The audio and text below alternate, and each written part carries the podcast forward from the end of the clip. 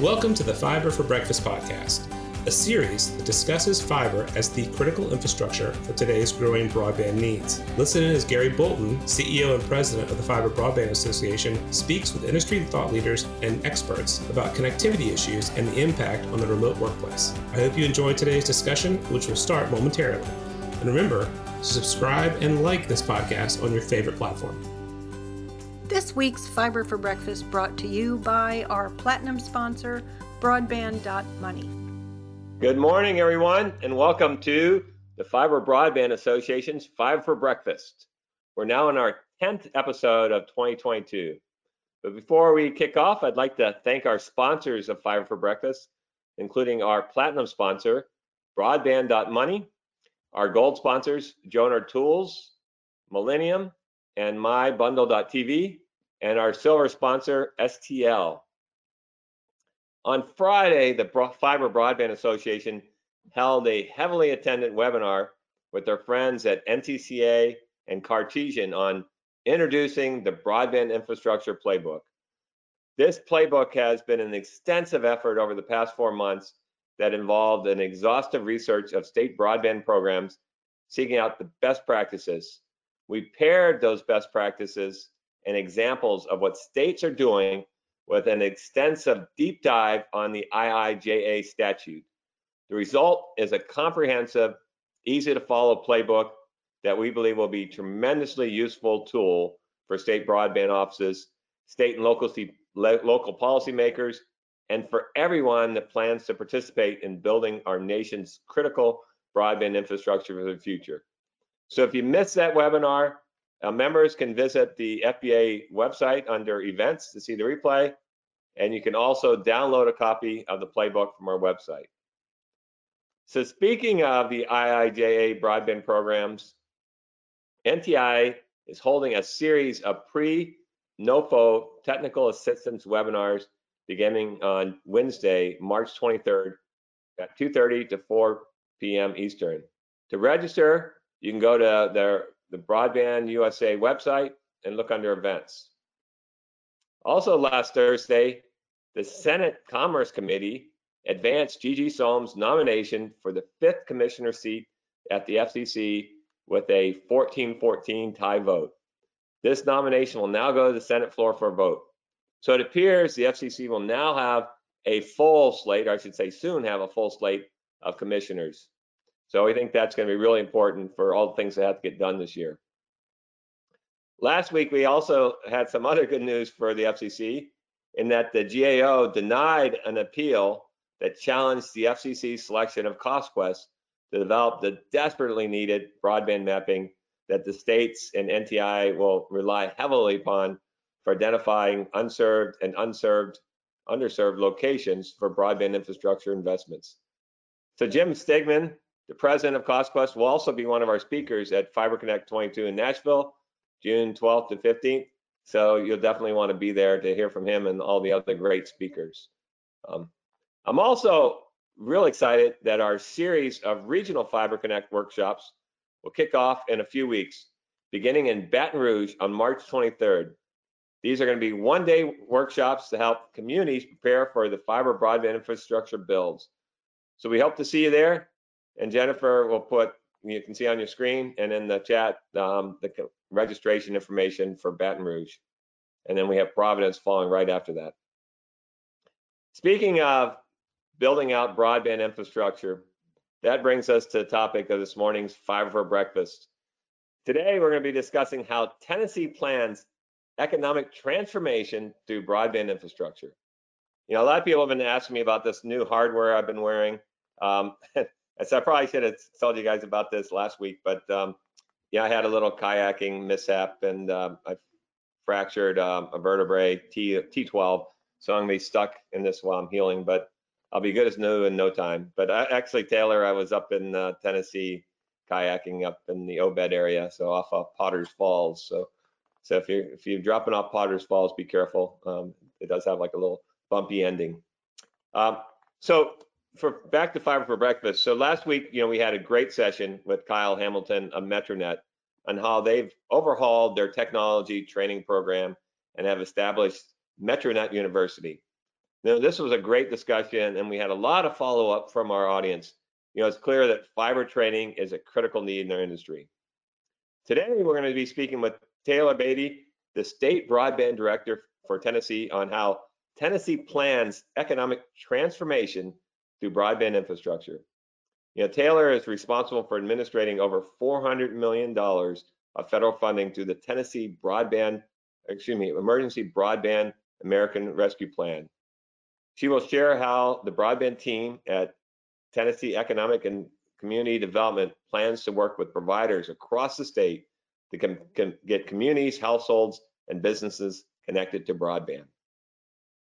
Taylor, Taylor Beatty um, started at the state broadband director and the, at the Tennessee Economic and Community Development in September of 2021. Prior to joining ECD, she worked with our good friend Chad Rupe at USDA Rural Development, where she was a policy advisor for RUS in Washington, D.C. During her time at USDA, she worked on then Secretary Sonny Perdue's broadband priorities, including the American Broadband Initiative, FCC Precision Ag Task Force, and critical broadband infrastructure projects during the COVID-19 pandemic.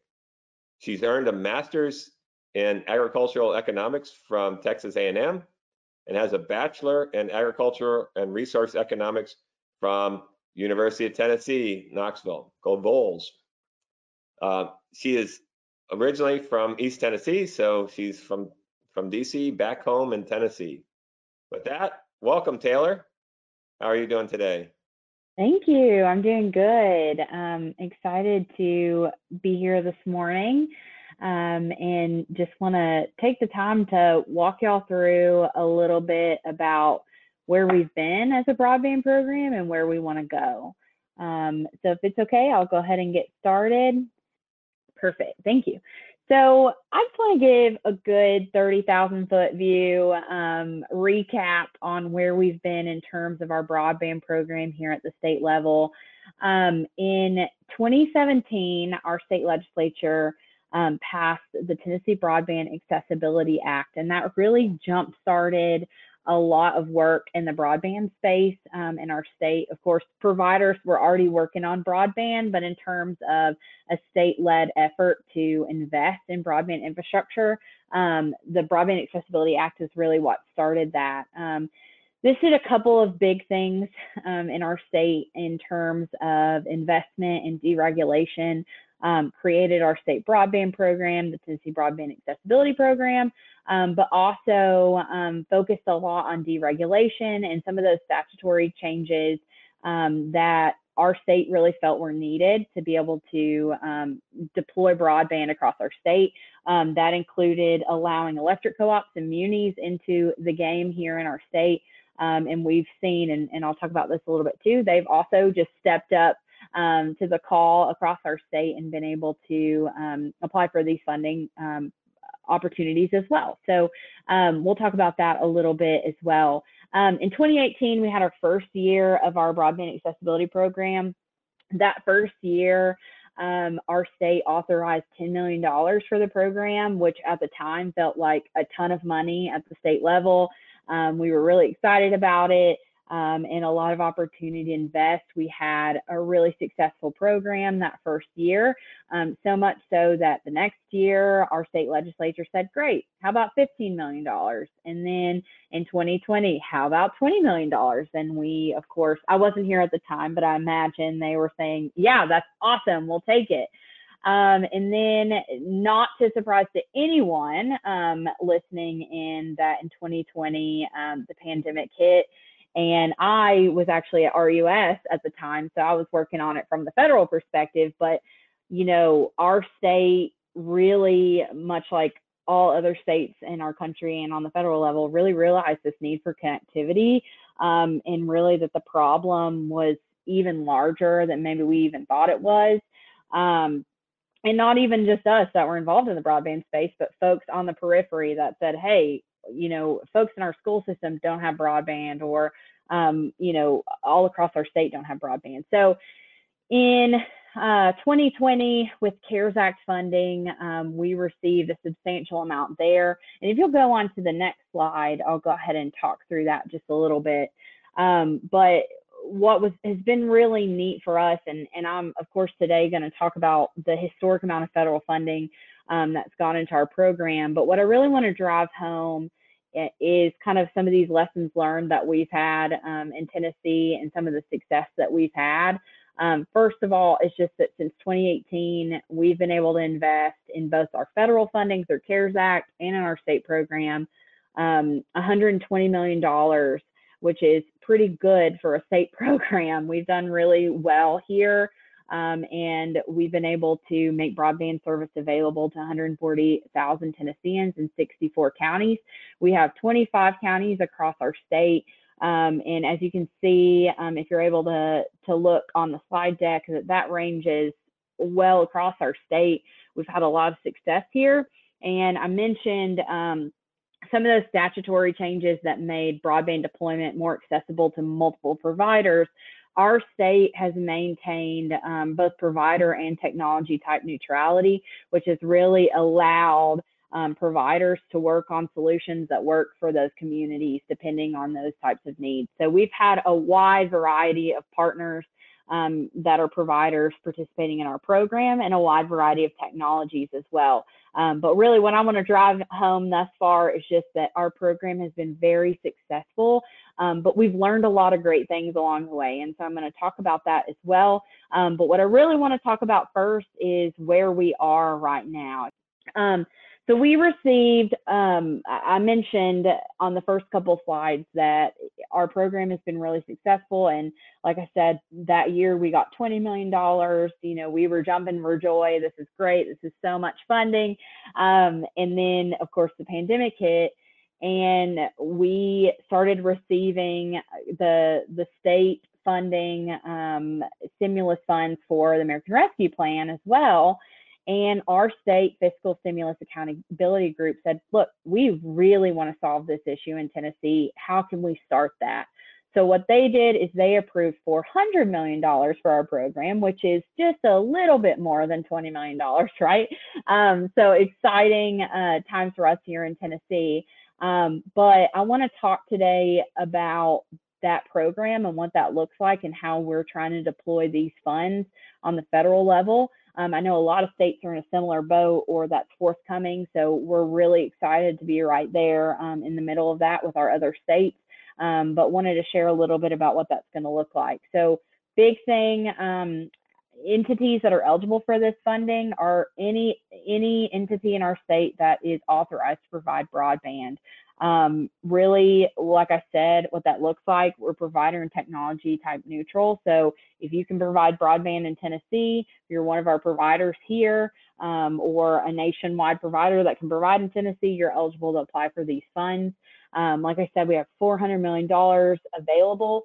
In the past, um, during our normal Tennessee Broadband Accessibility Program, we had a maximum request amount for $2 million since we have so much more funding and so much more interest, we decided to remove that max. So um, we're really excited to see what we're going to get on some of these projects. Um, and we also require that projects are completed within a three-year contract period. In the past, that's been two years. Um, but because these projects, we anticipate them to be bigger, and there's some other challenges like the supply chain issues and things of that nature, we've decided to extend that contract to three years. Um, another thing I'll mention on this is that our application window opened in January and it closes actually next week on the 15th of March at 2 p.m. Central. So if you're interested in applying um, and you haven't started, definitely check that out today um, because the time is closing there. Um, I just want to hit on this. I know um, there's a lot of information here and, and I'll talk through kind of the big points, but really what we're looking for is projects that um, can provide a minimum of 100 by 20. Um, we've taken the lead of a lot of the federal programs that have made that change, and I'll talk in a minute about what we've adapted to with the changes in the final rule on ARP funding. Um, but really, the take home is we need them to be a minimum of 120, but scalable to 100 by 100 where practicable. Um, that's in line with U.S. Treasury's rules Um, that's something they set, but it's something we concur with because we recognize that that 25.3 is not good internet, um, and we want to make sure that we are adapting to both technology and industry standards. Um, really, in terms of what's eligible for our program, it's those capital only costs um, that are incurred in terms of construction, installation, um, middle mile that is necessary to provide last mile can be included, but not middle mile on its own. Although um, we're excited about the middle mile program that's coming out of the infrastructure um, funding down the road, um, but really capital only is what we're looking for here, not operational. Also want to mention some of the highlights of things that we adapted to in our program in terms of the final rule from U.S. Treasury on the state and local fiscal recovery funds. Um, as I mentioned, we made the change to 120. I know when I was at RUS, um, we were focused on that 25.3 number, um, but we're really excited to have made that change because we know the more funding coming down the pike is going to really focus on that. We wanted to be forward thinking there. Um, with that said, I do want to also mention we want to continue to give priority to those areas that have 25.3 and below or 10.1 and below, um, really those areas that don't have any connection or severely underserved. So in our point process, we're actually going to give some priority points there if a majority of those um, areas that are submitted to us are 25.3 and below or 10.1 and below. Um, another thing I'll mention in terms of our program, and I think what has been really appreciated on the provider side and the applicant side, is that our program, the shape files that they submit to us or the eligible areas or proposed service areas they submit are not bound to a census block or certain census blocks. They can draw, really draw those geographic areas, and that allows us to capture more areas in our state um, and to avoid some of those kind of mapping concerns that we have widespread about you know, one home being served in a census block and that knocking the entire census block out. Um, we do allow for providers to challenge um, the 477 data. So if it says that the area is served and they believe it's not, or they own the poles and they know it's not, they're welcome to submit that supplemental evidence to us and we can um, do any necessary validations there. Um, on the adoption side, we're also um, in accordance with the final rule, we're um, requiring our applicants, um, our grantees that get awards from us to participate in the Affordable Connectivity Program or a commensurate program. If they want to create their own program that meets those same points, they can do that as well. Um, a couple of just highlights I want to mention in the scoring, what we look for at our state program.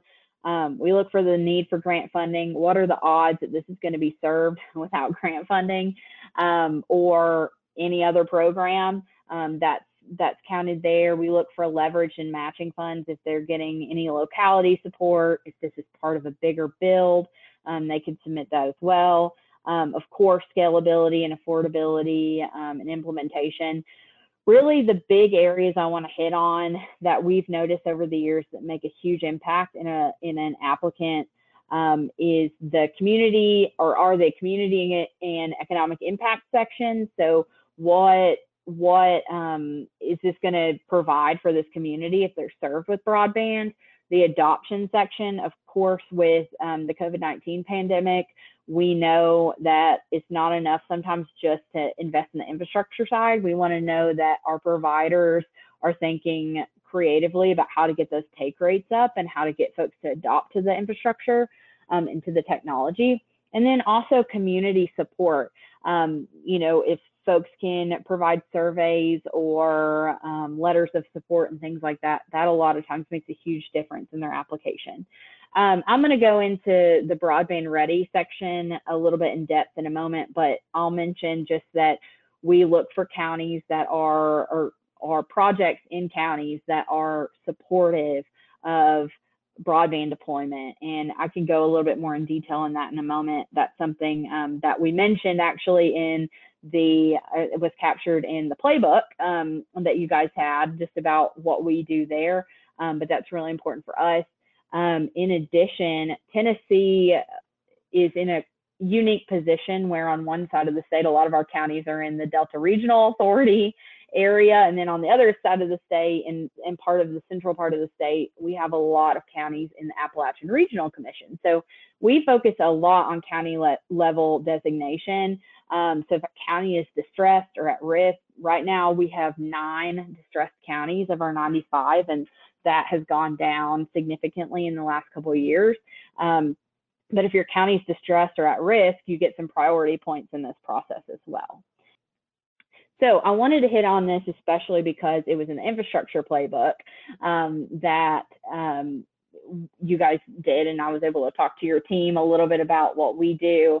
Um, but broadband ready communities is something that we do here in the state. Like I said, to designate that a county has really had that conversation, that they are really excited and supportive of broadband deployment. And that um, spans a lot of different things from the permitting side to making sure there's no necessary um, unnecessary regulations or holdups there to also just being willing um, to hear a provider's case if they're asking for support. Um, all of those different pieces of the puzzle go into a broadband ready community. And so in our state, we have 54 of our 95 counties are broadband ready communities. And then we also allow political subdivisions to apply. So we have about 10 of those. Um, I anticipate in the next couple weeks with our application closing, we'll have this number increase. Um, but really, what I want to say also, in case this is helpful to your state or if you're a provider in another state and want to make this suggestion, um, our website has a sample ordinance um, for counties and localities to fill out in our state and then a Formstack form where they submit it. And really it's it's very simple. It's a resolution that the county passes and they just input their information in there. And really it just says, hey, this is who we are. We're supportive of broadband. We know this is a problem and we want to work really hard to make sure that our county and our community and our businesses are served with broadband and we're willing to work with providers to be able to do that. Um, it demonstrates that that conversation has been had um, and we allow an additional 10 points in their application um, for providers who apply in a broadband ready community. So it's really an incentive both to the county to get their folks served, but also to the providers to have that conversation with the county. But this is one thing that's been really successful for us. It's not um, a huge, like, doesn't take a lot of capacity to do uh, from our broadband team, but it's been really helpful for us to have those kinds of conversations. And when I'm out in the community meeting with mayors and commissioners and providers, the first thing I always ask when they're asking about applications and deployment is, are you a broadband ready community? If you're not, let me tell you how you can do that because it really helps streamline that process for them and make sure that they're connecting all of those dots.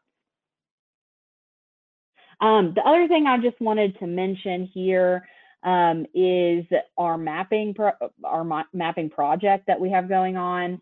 Um, we are working with Connected Nation to do a state map. This is a recommendation um, at the state level, and we recognize. I know um, you guys had Chad on a few weeks ago, and he mentioned this as well as I'm sure most people do If I were for Breakfast that the mapping challenges are um, particularly fun on the state level when you're trying to figure out what's served, what's not served, how big is the problem, how much is it going to cost us um, to invest in.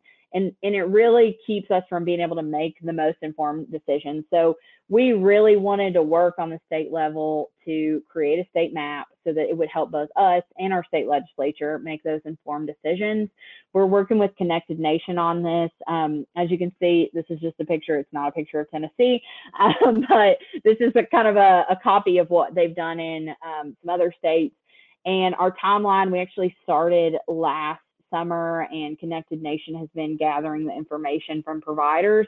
Um, this spring, we're going to have a draft map out for public comment. Um, and they can share, hey, this is served, this isn't served. Um, of course, we invite the community um, to participate in that process as well because it's open to everyone. But it's really designed for providers to share what is and isn't served. Um, in their areas. And then this summer, we hope to release a final map that we can use moving forward for our program. Um, so we're really excited about that. It's going to be a really helpful tool for us to have, and we've been really enjoying working with Connected Nation on that project. And then if you'll go to the next slide, almost done, just a couple more points here. I mentioned the mapping project, um, it'll be available soon. Um, adoption funding is another thing we're working on. We have quite a bit of adoption related funding um, through the ARP um, funding here at the state level, and we're expected to share some guidelines um, a little more about that this fall. But what we're really focused on is making sure that where we've invested, and even just statewide, where investments have been made, and just in general, that we're making sure that providers and communities have a plan in place to get folks to actually adopt to that infrastructure and that technology. Um, we know that investment is a big piece of the puzzle, but it's not the only piece of the puzzle. So we want to make sure we're being forward thinking about that. Um, also want to mention um, the Infrastructure Investment and Jobs Act. So we know through the BEAD funding, we're going to get a minimum of $100 million but it could be significantly more than that. We just don't know, and we won't know until those new FCC maps come out later this year. So we're really excited about that, and we're being really forward thinking about how we can make any changes or possible changes to our program um, that are needed to respond to that. Um, but we're really excited about that funding as well. And then if you'll go to the last slide, I just want to hit on what we want to do here in Tennessee. Um, and there's a couple points of this. One, I mentioned this, the infrastructure piece is a, a big piece of the puzzle. It's not the only piece of the puzzle, but it drives a lot of our goals for economic development. Um, I, you know, my office, our broadband office is housed in Tennessee Economic and Community Development. So it's really important for us to have that outlook. And I come from an economics background, so I'm always got that outlook. But I think it it makes sense for us to remember that broadband is a key driver to economic and community development. And when we're connecting um, folks and communities and we're actually building out that infrastructure, we're enhancing a lot of those economic indicators from quality of life, business development, economic development. So really, I know Governor Lee here in Tennessee really he's he's got a quote about connecting all four corners of the state of Tennessee, and that's something that I try really hard in this role to remember day to day. I probably say that multiple times a day. We're here to connect all corners of Tennessee. So that's the big piece, the infrastructure goal. We want to connect all corners of the state of Tennessee. The second piece is we want to create an environment for long term broadband adoption and digital literacy. So once folks are connected, we want to know that they have the skills and the knowledge and resources they need to use that technology. And that drives all the other economic indicators like education, community development, workforce development. Um, here in Tennessee and coming from the economic and community development side, we know that we've got a lot of opportunity here in Tennessee um, with um, the mega sites we've been developing and the opportunity for jobs to come to our state and companies to come to our state.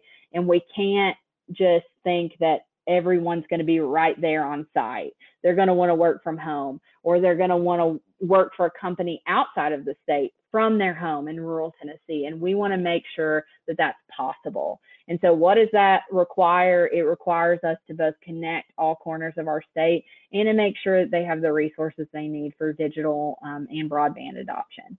So, I'm really excited, like I said, to be here today and to answer any questions that you have about that. Um, what I really want you to take away is that yes, I'm new. I'm not new to broadband. I'm new to state government here in Tennessee, but I'm excited about it. And I want folks to be excited about what we're doing here in Tennessee and how, like I said, and like Gary said, how we want to transform our state economy by making sure that we're getting folks connected to broadband internet. So with that, I'm happy to answer any questions that you have. Taylor, this is super exciting and uh, really glad that you're in Tennessee um, back home.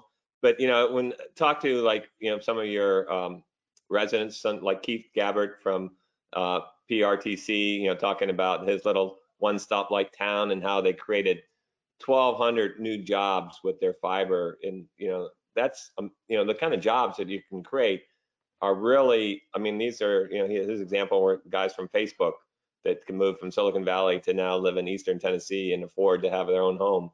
You know, so they have that great quality of life, but also be able to have those, you know, nice high paying jobs.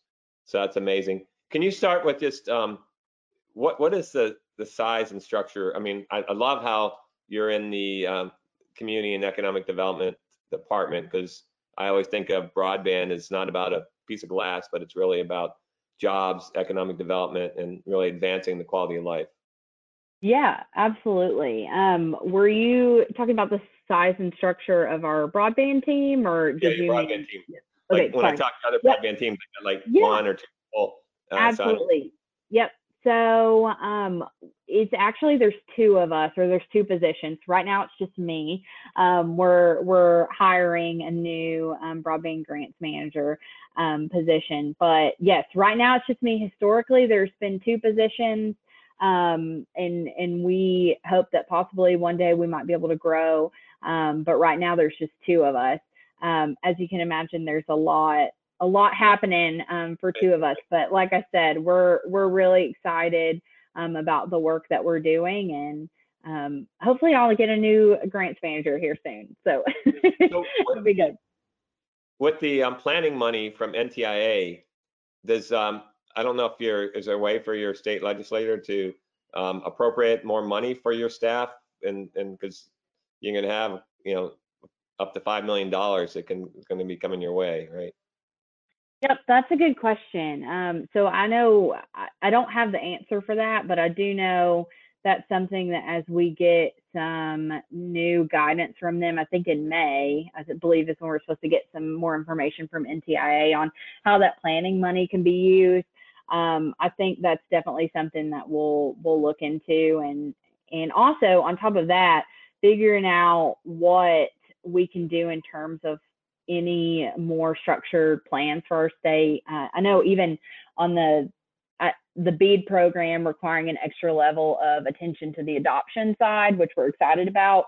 Um, if there is something we should do in terms of more of a formalized adoption plan in our state, um, that's another piece of that puzzle too. But yes, in terms of staffing, um, I think we'll maybe get some more guidance on that coming, and that that's definitely something that we'll talk about here at the state level. Well, hopefully um, our playbook is is going to be useful for you. I really appreciate your input on the um, research side of that, and as you saw, you know, some best practices bubbled up from Tennessee. So I'm sure the other state broadband offices are appreciative of what you guys are doing. Absolutely, thank you. So with that, um, unfortunately, we out of time, are out of time. I'd love to sit and chat with you much longer because it you, you guys are doing some amazing work, and you have a lot of amazing work coming. So we'll, you know, please come to our Fiber Connect conference. You'll see Taylor will be one of our speakers there and her city of, of Nashville. So we'll see that on June 12th to 15th. With that, Taylor, just thank you so much. Really appreciate what you and your team are doing for the communities of Tennessee. And we want to thank you know, for sharing your expertise and insights, you know, with our audience today. Um, so thanks everybody for joining us. I look forward to getting back together next Wednesday. We're going to be discussing broadband latency explained from my very good friend, Dr. Doug Sicker, who's the executive director of BITAG. That's the Broadband Internet Technology Advisory Group. But he's also a former FCC CTO and a former NTIA CTO, and currently the head of engineering and public policy at Carnegie Mellon. So you're not going to want to miss that. So we'll see everybody again next Wednesday.